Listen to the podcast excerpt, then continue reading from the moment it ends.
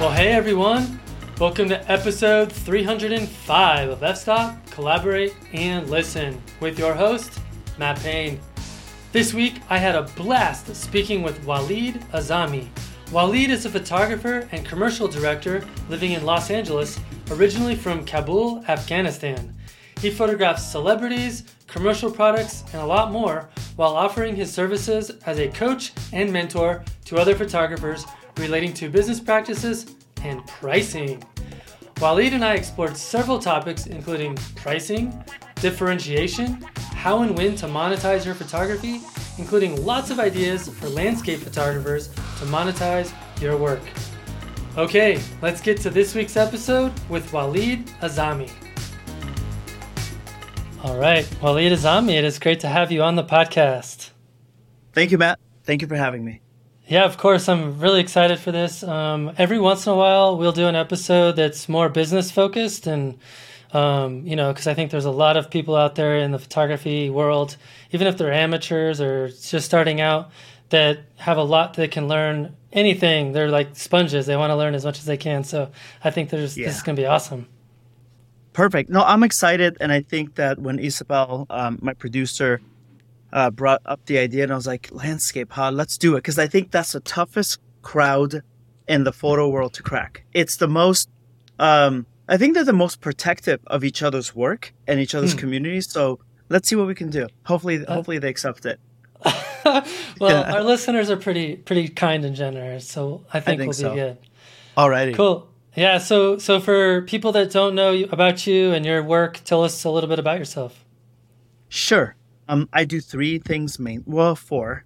I do. I'm a photographer. I'm a director for commercials and music videos. Um, photography. I do like a lot of record covers. I do magazine covers, um, campaigns for different brands. And then the third is that I'm now a creative director also. So I've had enough years under my belt that I guide and I lead creative projects for brands.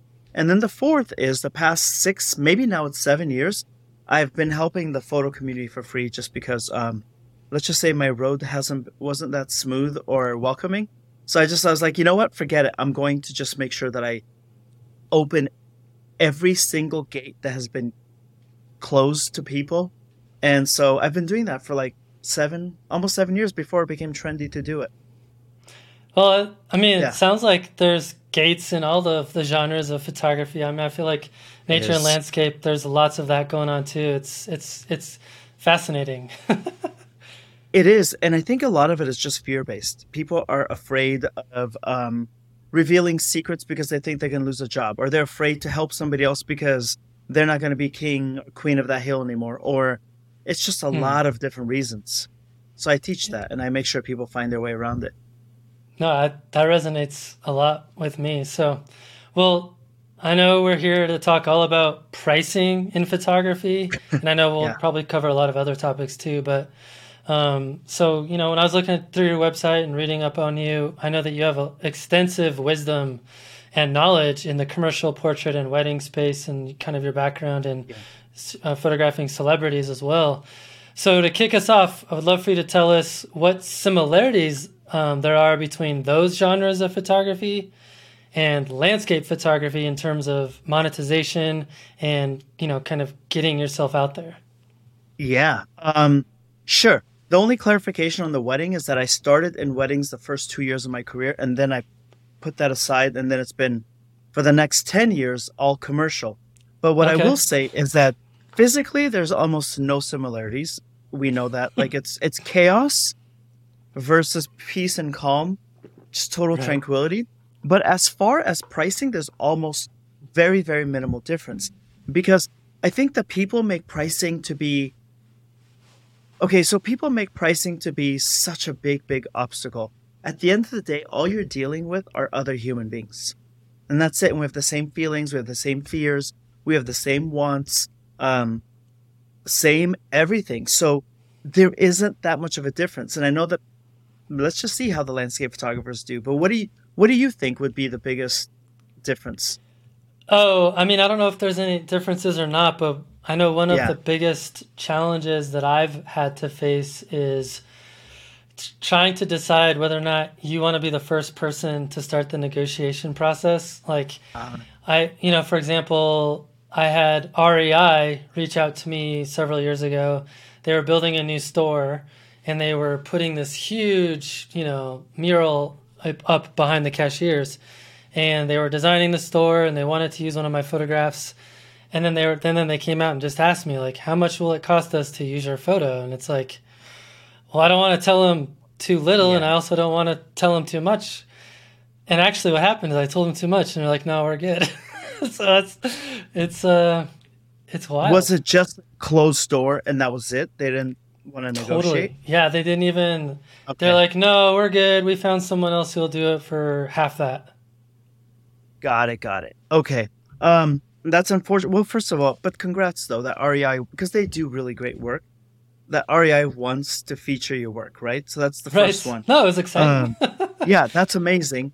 I think one of the things that happens is so whoever the other photographer was did such a disservice to themselves and the rest of the community that it, it just cheapens everything. So I, I actually say you did it correctly, but uh, did you just list a price or did you ask them, hey, what kind of usage? Is it one store? Is it multiple locations? How long? All of that. Right. I mean, exactly. That was the first thing I did is I asked questions to f- fully understand what the what they were looking for. I wanted Yeah. to know if they wanted exclusive use of the photo. Um, I wanted to know how big they were going to make it. You know, all of those things, and based on the way they answered my question, is how I priced Got the it. response. Yeah. Yeah, I see. But I'll tell you what, that also happens in the commercial world too. Right. So you get ghosted a lot. And then you then I will message them I'm like, "So is this done?" cuz human beings are supposed to say thanks, no thanks, you know. Right. Like I'm Yeah. good. Thanks for good. thanks for entertaining the idea. Exactly. Yeah. Yeah, there's no I call them out on it every single time. How does that go Ev- for you? You know, here's the thing. I, I look at it as um I look at it as that you really have to speak people's language. And so kindness understands kindness. Kind kind people don't understand rude behavior. They just don't get it. They're like, "What why why are you talking like this?" right? But then there are certain people that are a little closer to the gutter, you know? The best way to put it. Yeah sometimes you have to speak their language. I'm not saying go all the way down there, but sometimes you're like, hey, um, you inquired about my photos. I spent like 12 hours creating a package for you. You haven't Right. responded to the last two emails. Is everything okay? Because I'm not used to people just, I just tell them. And usually, either because I, the way I look at it is, um, they already are not going to hire me.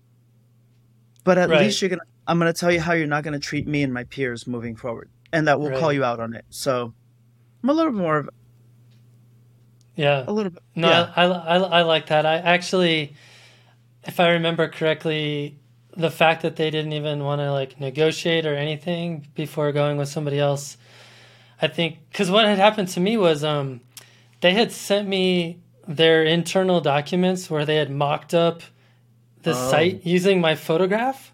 Yeah. And so I was like, oh, they're going to use my photograph. So I, it's like a slam dunk. And then they switched me, and I was that just made me angry. So I was like, look, that wasn't very cool of you to use my photo and then, you know, make me put all this work into this and then you just go with somebody else.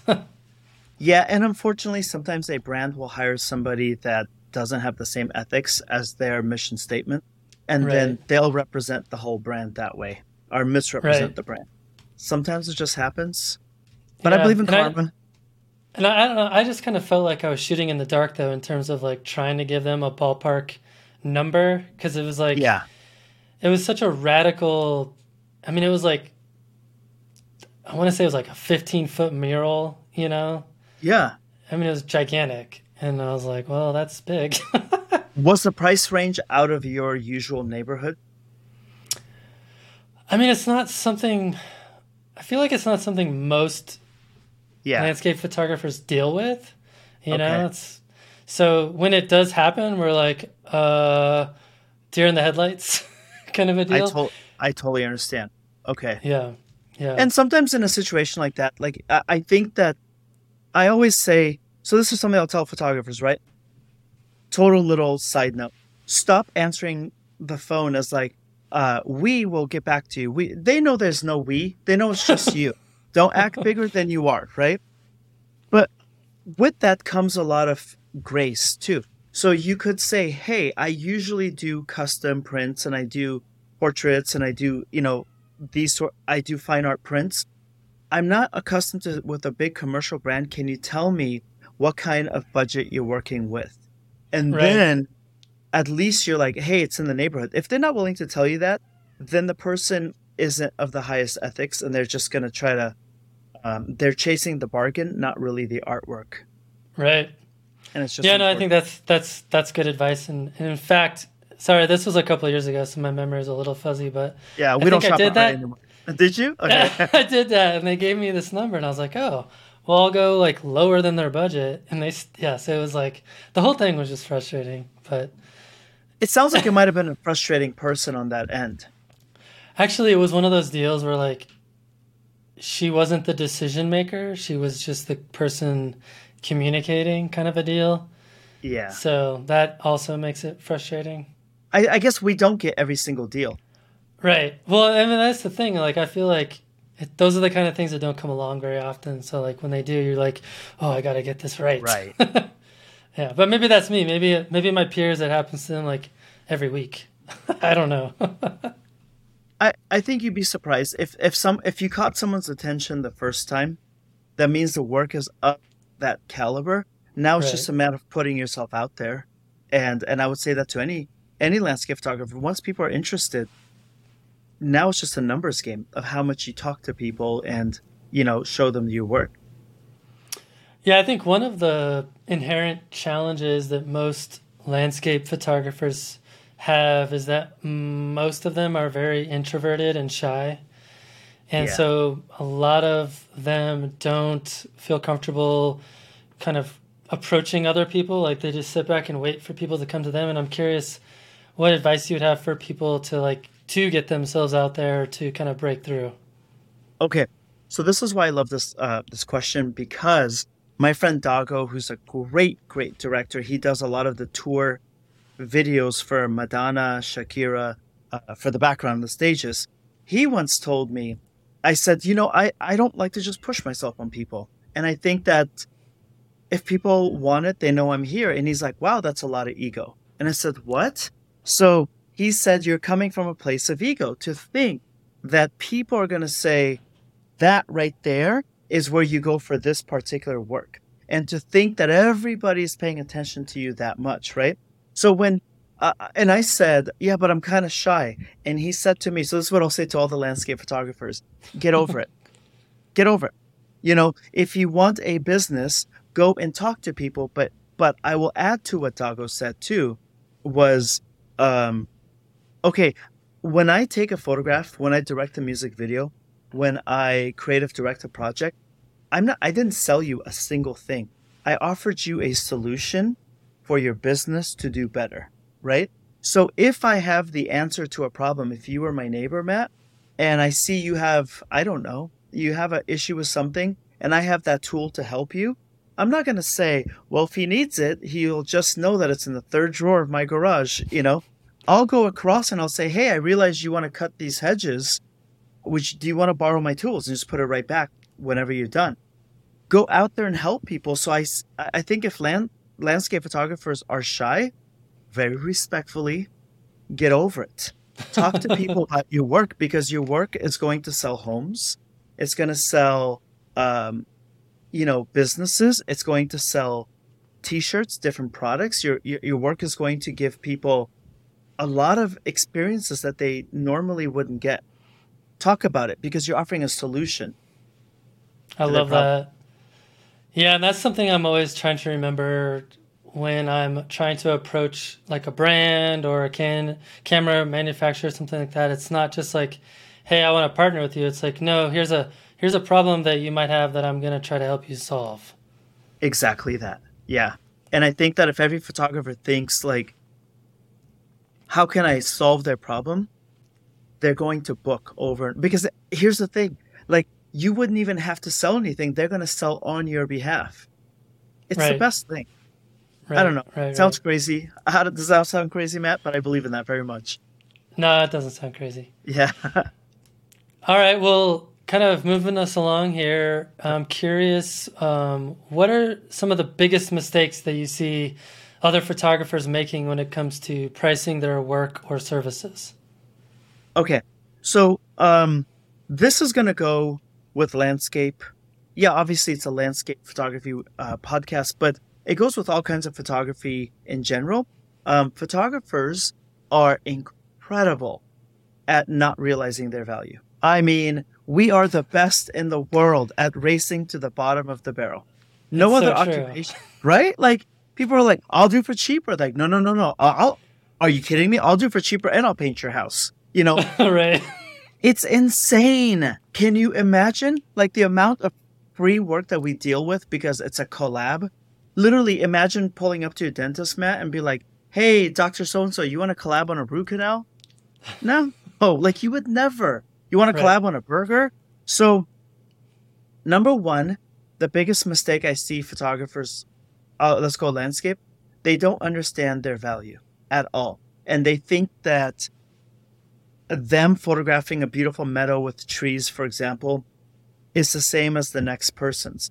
But no matter what photographer is listening to this podcast right now, put me right next to you, same gear, same time of day.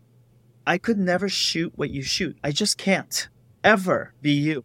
But they can't be me either. And that's the beauty of it, right? So understanding that you have an individuality and that's what people are paying for understanding that people will never hire you for your camera or your lenses, and they're hiring for you and your opinion. And so, because of that, I see photographers not being opinionated enough. And so, I'm watching AI really take over. Before that was the Instagram Explore page where every picture looked almost the same. right. You know, like horrible stuff. And I just realized I'm like, all you're doing is you're telling people I'm just like the rest of the crowd. There's nothing special about me, so don't pay me extra. But if you choose to stand out, if you choose to be super opinionated, then you're okay for the little bit. Then let's see where AI goes. I think at some point it's probably going to eat us all, and you know we're done. But um, I don't know. I think that not knowing your value is the biggest, biggest fault photographers have. Would you? So how, would you?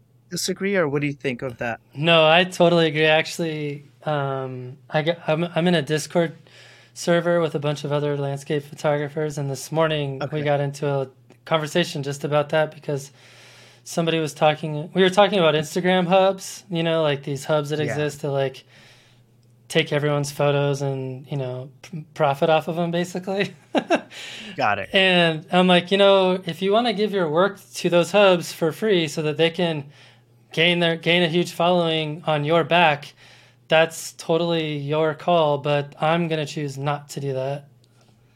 Good for you. You know what's so interesting is that I've said this before. Now I don't know if can I say another company's name. Does that become a legal issue? I don't know. Certain... Let's find out. yeah, let's find out. there are certain websites. There's two that I can think of off the top of my head. Um, it's splash, but there's a word in front of it. There's a, yes. a prefix, I think.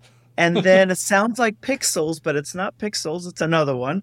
But uh-huh. people are giving away their free photos, high res. Right. It's mind blowing for me. So what I can do is, okay, cool. I love your photos. Let's say you go to your, your, let's say Colorado mountains and you do some beautiful drone shots and you do some mountain sunset shots and everything and I just collect all your photos and every other Colorado photographer's pictures because you've given away the copyrights. People can use these images. Now I decide to go to Blurb, for example, make a coffee table book, and all your hard work, all your investments are going to go into my pocket. It's unbelievable to think that you're going to give your work away and someone's going to say, "Now I want to pay you." Get out of here. No one's doing that. And those know, and those companies have profited off of people's weaknesses and saying, but it can grow. No, it won't. It will not grow anybody. Right. It just I love won't. what you said. It's growing off of people's weaknesses because yeah, I, mean, I, I hate because some people are going to be like, "That's mean," but you know, come on. like they're just placating to people's egos. Like that's they, all that it you know, is. You want your work to be seen, and maybe you feel like this is the only way you can accomplish that. And I get it. I mean, becoming getting your work seen nowadays is actually incredibly challenging with how difficult social media yeah. algorithms are and how competitive the space is. But I don't think the answer is to just give it away. Never, ever, ever, ever. So this might be a bit uncouth. Um, I love that I even use that word. I never use it, but um, imagine going on a date with somebody, guy or girl, okay, and you just give everything away on that first date, and then you're like, uh, date two and three, you're like, so I need you to respect me and I need you to treat me right, and you're like, um, yeah, I get it. You gave it all away on date. one. Like, it's not to say we should ever treat humans that way, but we have to look at our work that way. Like, why would you give everything away? Devalue yourself that much and then think, huh, someone's going to knock on my door and say, um, I want to pay you a lot of money. I think you need to start high. And if they say no, that's great. They're someone's client, but they're not your problem anymore. I love that. Yeah, they're not your problem anymore. At all. Let them be someone else. Let them go to those two websites. Right. Or, you know, let them let other photographers deal with their ridiculously low offer. Yeah, yeah, a hundred percent. You yeah. you don't do it. You know, like there's ways that there's ways that what would you say is like one of the top ways besides selling prints that landscape photographers make money from photography? Oh, I actually have a question about that. Oh, did I jump um, ahead? I'm sorry. No, you're good. I mean, we can go there. So I mean, actually, I'm excited to think about this. So, I think there's, in my mind, there's kind of five areas that people focus on. Okay. Teaching, um, print sales, passive income through affiliate marketing. Okay. Um, services for tourism industries. You know, basically sure. shooting for them, and then writing books or things like that. So, I mean, those are the kind of the five that I could think of. I think that that's a really, really wide base, right? I think that's great. But when you say shooting for tourism industries, what do you mean by that? Um, for like for example, here in Colorado, there's Visit Colorado, which is like, okay, you know, they they promote tour tourism areas, and so they're. It seems like they're regularly hiring photographers to go photograph specific locations, you know, and yeah. they pay they pay pretty good for that. So so here is something to kind of add on to that, right? Everybody, um, you could be anywhere. In the, there's something beautiful about every landscape, nature area, but some some places desert, sometimes it's ocean, sometimes it's mountain, it's icy or it's barren, what, whatever. But there's something beautiful about that. Airbnb has something called Airbnb experiences. And when you go, you can hire somebody to be like a personal um, guide for you. And there are some some photographers have been super smart about that and they've given now you have to be accepted but the the hack that i've learned is on average you get rejected two times but you come back a third time and you just keep refining your offer because they can't have 40 headshot photographers in los angeles for example right but i've been to colorado one time and boulder and um so i'll use that as an example I, w- I, I am from Los Angeles. We don't know nature that much. We, we, when it rains one inch, we actually take pictures of the rain and puddles. Like we think it's the most magical thing. Okay. so if I, it's insane. But if I was to come to Colorado, I would love a photographer to give me a, a guide to his or her favorite trail and maybe take me on a shooting tour and I'd be happy to pay for that. I, I would pay for right. like four or five hundred bucks for that if it's like a half day shoot. Take me right. to your favorite spots, something that would take me years to discover until I move there. Um, take me on a photo tour if I'm going with my family, if I'm going with some friends. How incredible would it be to have a personal photographer follow us around that knows the terrain, that knows the beautiful places, and so they're leveraging real estate, uh, excuse me, um, travel, and they're leveraging where they're at but they're able to work and they're meeting people from all around the world. The amount of influencers that hit up fields in the middle of spring and lay on the feet, the grass and take pictures and all that. There are people always visiting, and if you get to know these people, they will. Um, I have a friend that he gets flown all the time now because he met an influencer from Instagram, photographed her, and she's like, "Hey, I'm going here for this. I'm going here for this." And I said they have to pay for your ticket and pay for your rate. There's a lot that you can do with landscape photography. I just want to say that that's one. I have a couple more. Yeah, no, I think that's a. I, I actually forgot one. Licensing is another one. You know, like Definitely. you're talking about with REI and all that stuff. But um, I'm curious, like if you were starting out a new Mm-hmm. photographer today, where would you focus your attention? I would hit up um, for landscape, of course, right? Yes. Okay. Yeah, I don't know why I keep asking that. It's a landscape podcast. Um, I would hit up real estate agents and I would say, listen, recession is coming. It's political for whatever reason. Some people believe it's a recession, some people, but it's coming. Okay. And homes have to sell.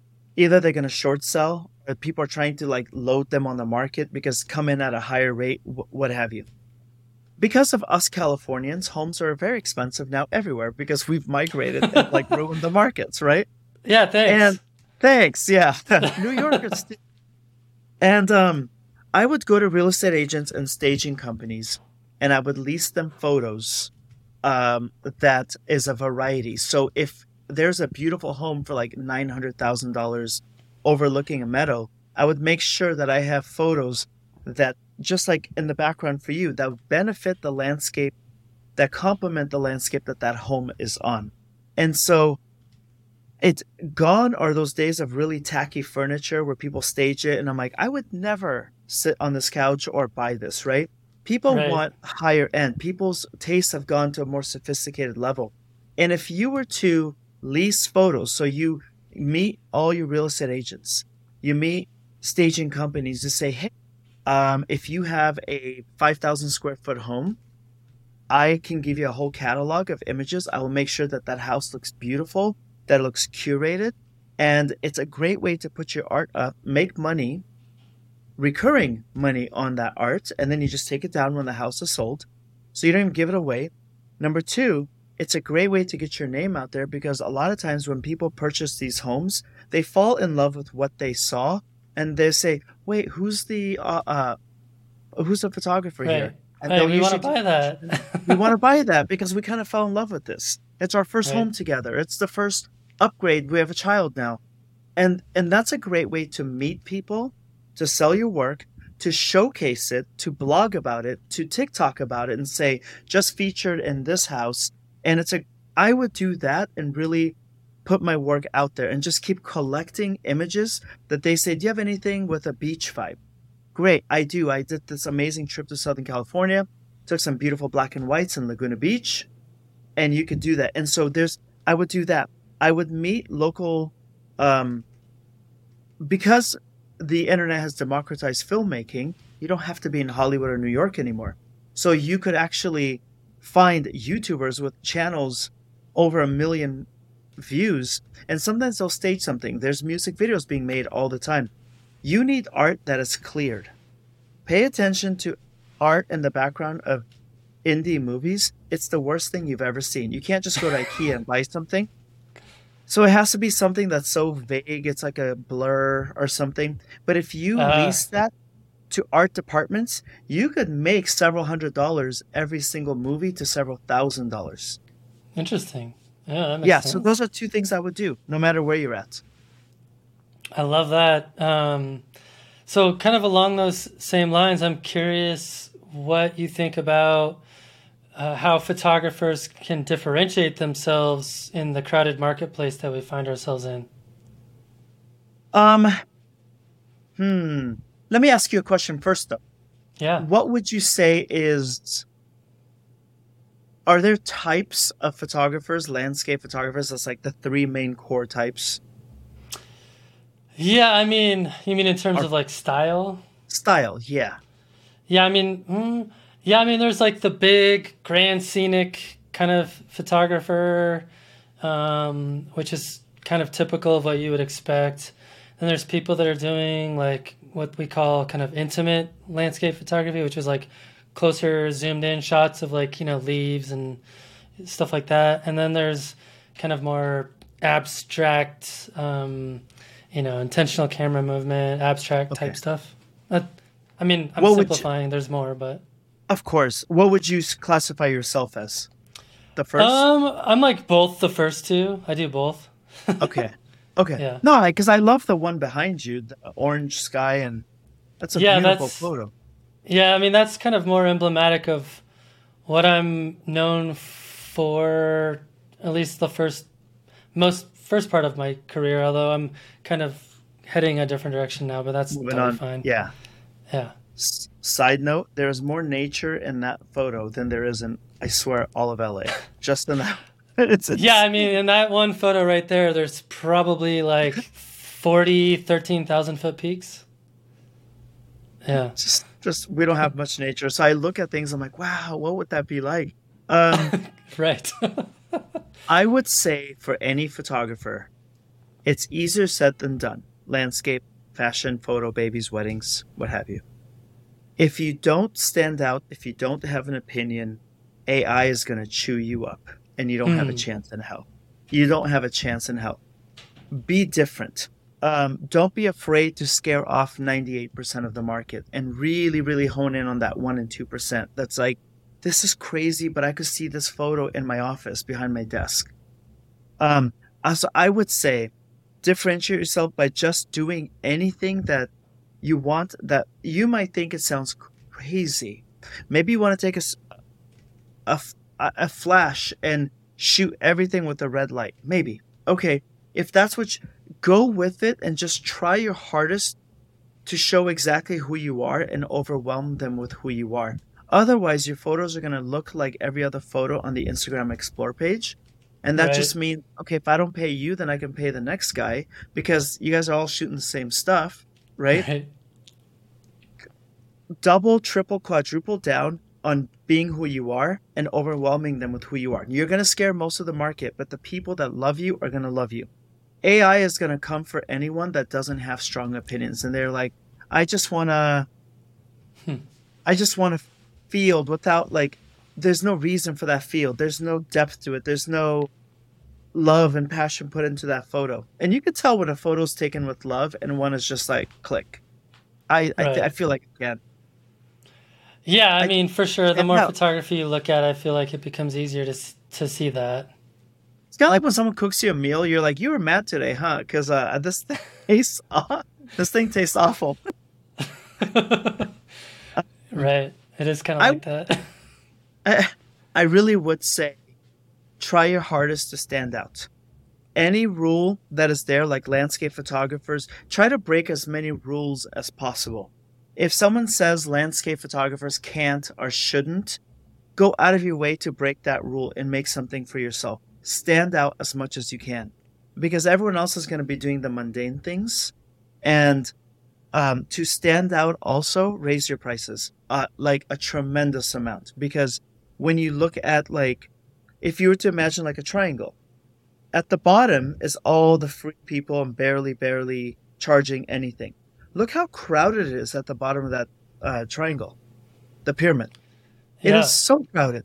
And the higher you go in price the less crowded it gets. And people think oh god no it's easier to book clients that want to pay a lot of money versus those that are just bargain hunting. It is interesting, huh? I I um I feel charge like more I back in 2018, I basically took my print prices and I like tripled them. Good. And I sold way more price. I sold way more prints.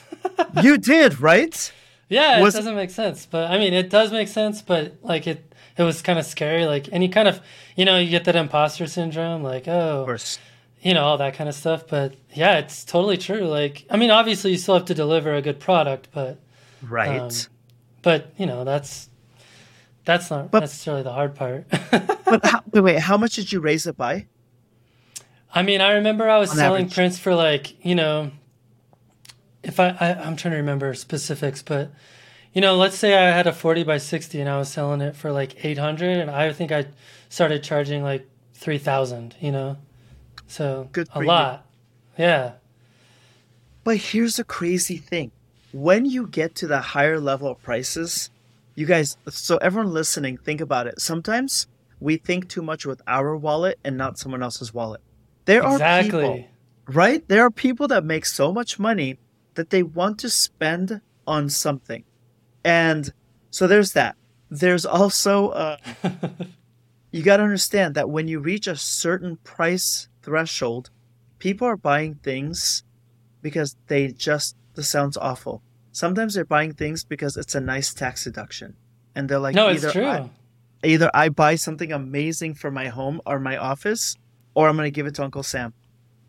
Right. No, that's, it's it is it's not tax advice, you guys, but just that's it's human psychology. So it doesn't matter if it's a wedding or a celebrity or landscape. Uh, if you were to sell me, Matt, if you were to sell me a, a like a 16 by 20, let's just say 400 bucks, I'm like, cool, thanks. This is cool. If I pay two grand for that, I am getting that thing framed and matted as soon as possible. I just appreciate it more. When I walk by it, I'm like, yeah, that's so cool right there. Right it raise your prices, you guys. I don't know how I jumped onto that, but I just did. No, it's cool. It's actually yeah. hilarious because my next question was going to be, how would you go about pricing your prints? And I, I think you pretty much answered the question. Like, make them expensive. yeah, and it's like, and and that sounds like very a careless thing to say, but I will double down on it. Raise your prices first of all, everybody raise your prices at least 10% from last year so just so you can make the same amount of money because inflation raise your prices because um, raise your prices because you want your for your client's sake for them to be able to appreciate your beautiful artwork sometimes they have to put some skin in the game and if they don't pay for it they don't appreciate it there have been studies that people who pay for courses finish it people that get it for free they're like cool i'll get to it later they don't respect it so sometimes you charge them because you love them and you want them to do well. So that's one. That that blew my mind the first time I got that. But also how I would charge them is there's two things to really look out for. Look for the double thank you.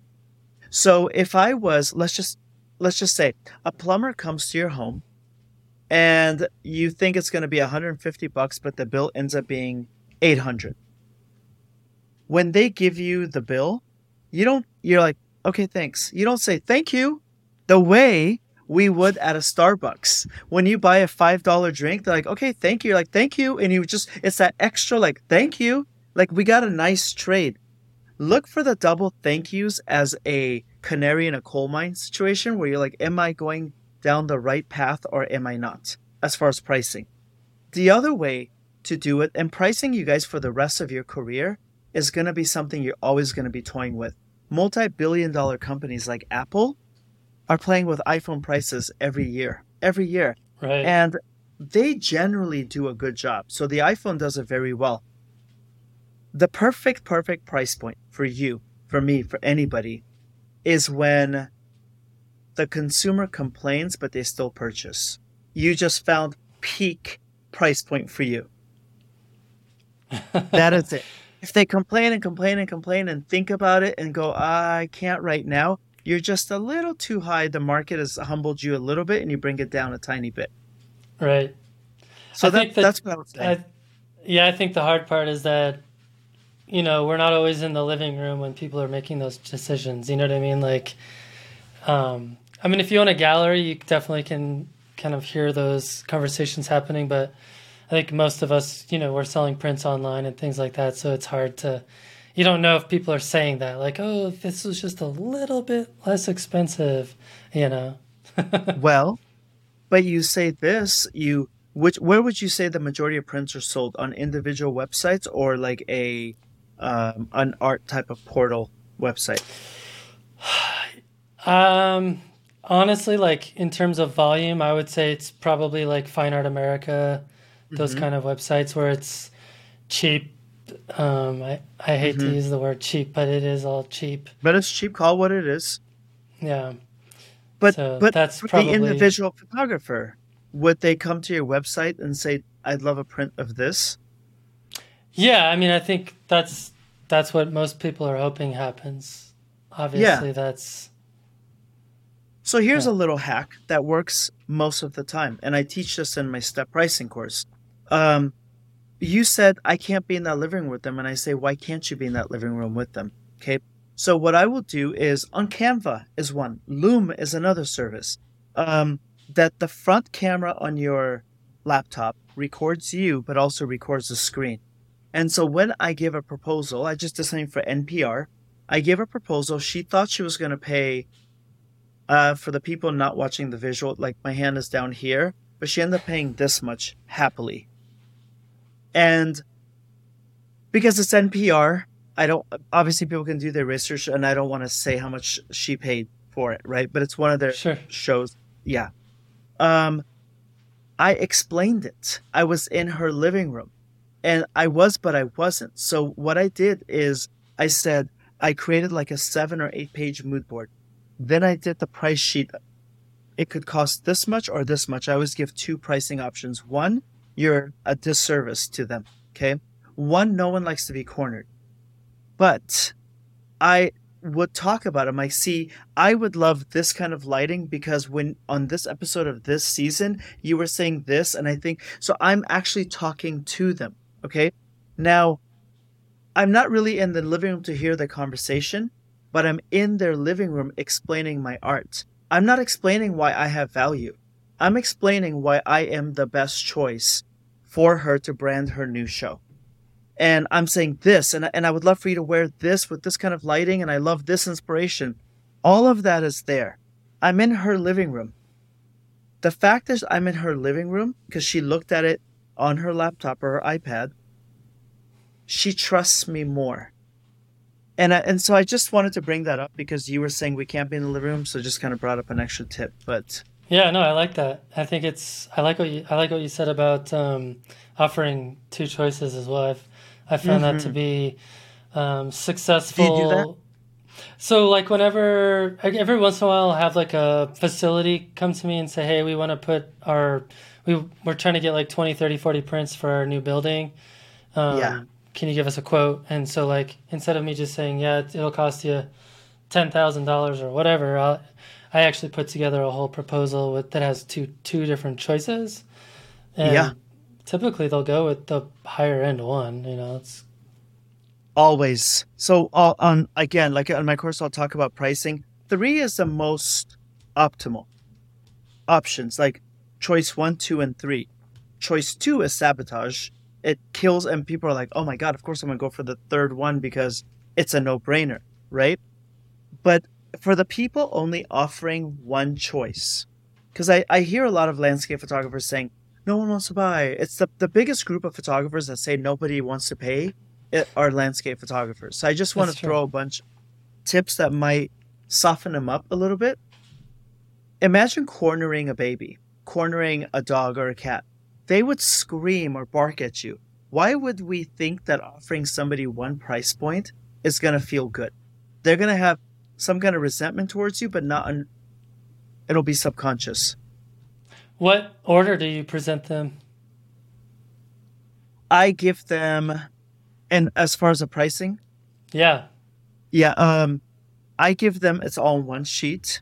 There'll be three three bars and I'll say so you get a visual and I'll say uh price point 1 is I'm just going to go for easy math. Just for easy math, I'll just say yeah, yeah. a thousand a thousand being the top one, okay?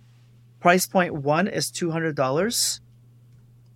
Um price point 2 No, no, no. So, I'm sorry. Start over. Price point 1 is like 400 bucks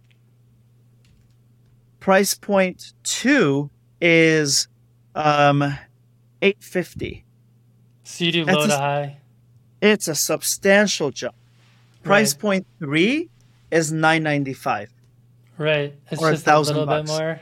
Yeah. it's just a little bit more but you're getting substantially more out of it so from price point one to two they're like my god that's a big jump but we're not getting a lot for that jump right. And then they're like, this is dumb. And then they look over to the right and they're like, oh, this offers a lot. Oh my God, it's only 100 bucks more, 150. Who would be so stupid to get the second one? right. You never sold the product. They did all the selling for you. It works Right. over and over and over.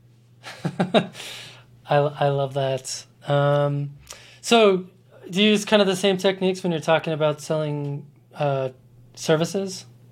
Yes. Uh, as Yeah, far okay. as what do you mean services? As far as consulting or Um, I guess like in your world, it would be like actual photo shoots. You know, that would be providing a service, I suppose. Yeah. uh, I don't care if it's a celeb, if it's a record label, if it's um, a small brand. It's they get three. They get the respect of getting three prices. Um, I walk them through everything, and I am literally at, at their side every single step of the way. And so I sell an experience, which is what the first thing I started with with the Airbnb experiences. I you're getting photos, yes. You're gonna get new branding, yes, but you got a whole experience that walked you through it. Because I really Right. respect the entrepreneur. Or any human. Totally. Well, I have I have one more thing I wanted to ask Sure. you about because it's something I've been thinking a lot about myself. Um, Okay. so one thing that I've noticed is that a lot of photographers seem to kind of want to jump into the deep end of monetization before establishing a well-rounded and extensive portfolio of, of images or you know basically proof of work. Um, Yeah. and I'm curious if you also see this and if do you see it as a problem and why or why not? Can you define monetization for me? What type of monetization? So in landscape, that would probably be either like teaching workshops or photo tours, Yeah. or selling prints or trying to like put your photos in a gallery, things like that. Like Let me make if I could give you an example, Totally. uh, um, like in this Discord server I'm on, there's this young guy. He's I don't know, he's probably like 19 or 20. He just got into photography like a year ago, so you know he's really excited, lots of energy. But he, he only he doesn't have a lot of photos yet, you know. But he's already talking about how he wants to, like, oh, I'm, I'm gonna go talk to these galleries, and it's like, dude, you don't have photos mm-hmm. yet, you know, like Yeah. but I also don't want to like crush his dreams, but I'm also like, you need to be a little bit realistic here, buddy. so I'm curious what you think about that. I do agree with you. And then, of course, there's no hard rule, right? So somebody could get booked right off the bat, and they're like, "Okay, so there you go." Um, right. yeah. So then there's there's that whole thing. On the courses part, I'm noticing a huge problem. See, I have a course. I have a pricing course, but I've also been photographing for the past 13, 14 years now. And so I've gone through hell and back, and I teach that. I have now had two people approach me for private consultations on my website. And um, I rely very heavily on my instincts, like very, very heavily. More than logic, I rely on instincts. I had, do you remember an app called Clubhouse during the pandemic? oh yeah, I was on Clubhouse a lot. yeah. So was I. And I saw these people, certain people, that they would um, take some of the advice that I would give or some of my peers would give, and then they would start a new room and pretend that that was their expertise and their experience. oh my god. And so I'm watching people sell courses, and I just think to myself, that's because you don't know how to book the client. So you're trying to teach photographers how to book clients that you can't book yourself. And so I always tell people, vet the heck out of anybody. Make sure like you go on Google and Bing and LinkedIn and Twitter and you look at their websites and it has happened multiple times and it cannot be a fake magazine cover they designed on Canva, you know, because I've seen that a lot too. oh my gosh. I see a big problem with people teaching courses, but I see a big ethical problem because you're taking someone's final dollars, possibly, and you're selling them a lie. And that kind of karma, that's on you. You can't wash that kind of karma away. But as far as galleries, I will say this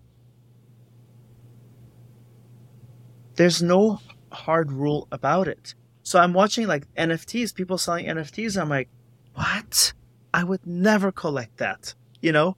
Yeah, we, Um, we don't use the N word on this podcast, but On here? Okay, okay, okay. okay. no, I'm just kidding. Um, as far as galleries, I, I think I don't see it as a problem if if the market supports them, but I think in most cases the market will humble them. yeah, yeah. No, I think, I think that's but we all deserve to learn through being humbled. I've been fall I fall on my face a million times. No, that's fair. I remember when I first got into photography, I somehow weaseled myself into a pretty nice gallery. and I don't think I sold a single thing. Um, and I, I look back at the you photos that I, yeah, I look back at the photos I had in there, and I'm like, oh my god, what were you doing? And it's, but you know, that it's a good learning experience too. So that's fair. Wait, wait. Can I can I ask how long after you realized? Because I have a similar experience. But how long after did you realize? Oh my God, this is what was this? Oh, you know, probably like three or four years, something like that. Okay. Yeah. I recognized it the night of the opening. I was like, Oh. this work. and I was like, this work sucks. Like this is not my best work. What am I doing here? Um, I have friends here. I have family, and I I was like, I just it was in Beverly Hills, and I'm just sitting here. I'm like, I'm actually embarrassed to be here, and no disrespect to the gallery. I was like, how did they pick me? It just was not my best work Right. and right. I was and I was like, this is amazing. And I'm like, and every every person would say this is amazing. In my mind, I just think, you damn liar. It's not like it's not my best work. So, God, it's so awkward. But It I haven't is. touched a gallery since. Yeah, and I haven't either. Yeah, no, it it's kind of scars. to- Yeah, it was. Yeah, exactly. Well, it's a big investment too, you know. But um, all the prints, everything. Yeah, yeah, I guess the other thing I've noticed in in landscape and nature photography is like people become photographers and then like they they take a workshop from somebody and they think they know everything and then they start teaching their own workshops like yeah, and and then you start hearing the horror stories and it's it's an interesting field because for whatever i don't know there's a lot of um there's a lot of churn in landscape Mhm. photography there's a lot of people that kind of come in and go out um you know old people retire they want to take Mhm. some workshops um and then they you know they get bored of photography and they move on so like the people that get really bad reviews like they're able to just keep booking people because there's not a long memory. It's really fascinating. yeah. It's tough. It it is tough. I think that the people that are selling courses right off the bat, I think it's unethical. I really do. Yeah. I think you're hurting people. I It's don't think you have ambitious. the it's ambitious that's a nice way of putting it i think it's super unethical um, because what experience how many fires have you put out how many um, contracts have you failed on how many contracts have you won how many things have you negotiated for you to be able to guide somebody's career for a quick buck Right. i just think but it's but it's up to the consumer to vet who they're buying from totally. Yeah. Buyer Yeah. beware. Yeah. yeah exactly Yeah. Well, I know you're running out of time, and I wanted to give you the opportunity to tell us about your pricing course and your mentorship services. Sure thank you so much uh, for taking the time to host me and i hope that Yeah. the uh, the group enjoyed it or picked up a few tips. Um, Yeah. My pricing course is good for all photographers because I one thing I've stressed is that uh, humans are humans. It's called STEP pricing, secret to easy photography pricing, and I basically it comes with cheat sheets and worksheets and templates and scripts and everything. But it's not just that; it also tells you where you are in the market. There's a a, a series of surveys and tests that say I'm a beginner photographer. I am there. And then there's different plans for you to be able to become a paid photographer. There are steps. The course works phenomenally if you work. Um, it it doesn't if you don't want to do the work. But the course is 145 bucks. I price it intentionally so that everyone can afford it, and so that everyone can say my first client more than paid for it. As far as business consulting, and if it's yes, free, they don't value it, as we learned. yeah, and and I'm not going to give exactly. They don't value it, but also the course is too damn good. There is not another photo course that teaches at this level because I break down the psychology of it too. And if they say this, you say that, and it comes with like a private community, so you can always you almost have like tech support for your business with me jumping in and giving you uh, um, advice also. Nice. Yeah, That's so awesome. And then and then you also do you also do mentorship services as well.